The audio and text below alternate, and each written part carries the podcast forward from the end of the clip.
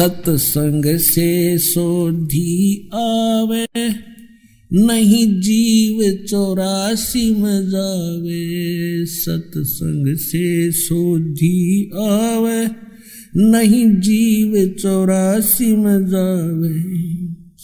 अब मेटो द्वेष और राग, हो राग।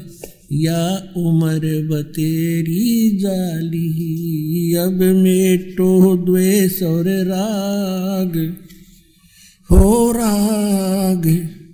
या उम्र बतेरी जाली। तो पवित्र हिंदू धर्म का जो प्रचार कहाँ से प्रारंभ हुआ? आदरणीय आदि शंकराचार्य जी से हुआ। ये आदि शंकराचार्य कौन थे?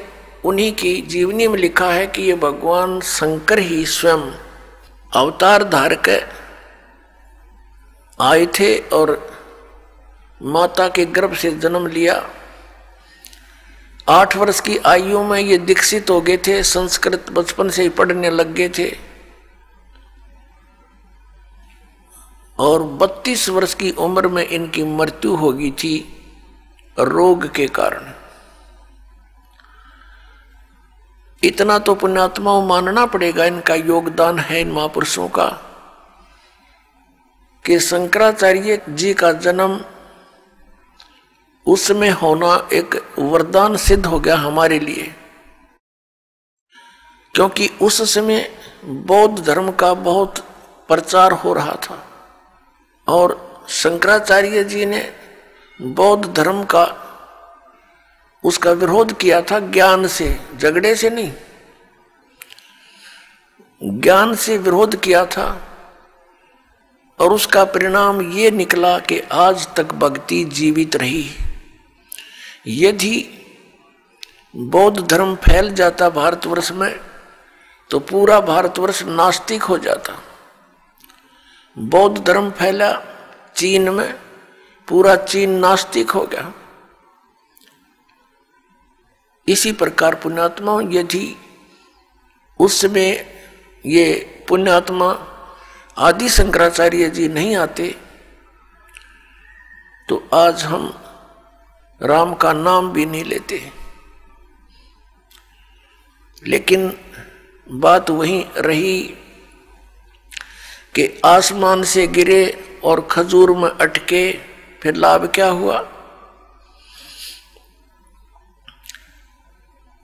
शंकराचार्य जी ने हमें क्या ज्ञान दिया? कि जीव ही ब्रह्म है। फिर दूसरा ज्ञान क्या दिया? कि श्री शंकर भगवान परमात्मा है, विष्णु भगवान परमात्मा है, शिव भगवान परमात्मा है, ब्रह्मा जी परमात्मा है। ये अविनाशी हैं, इनकी जन्म मृत्यु नहीं होती।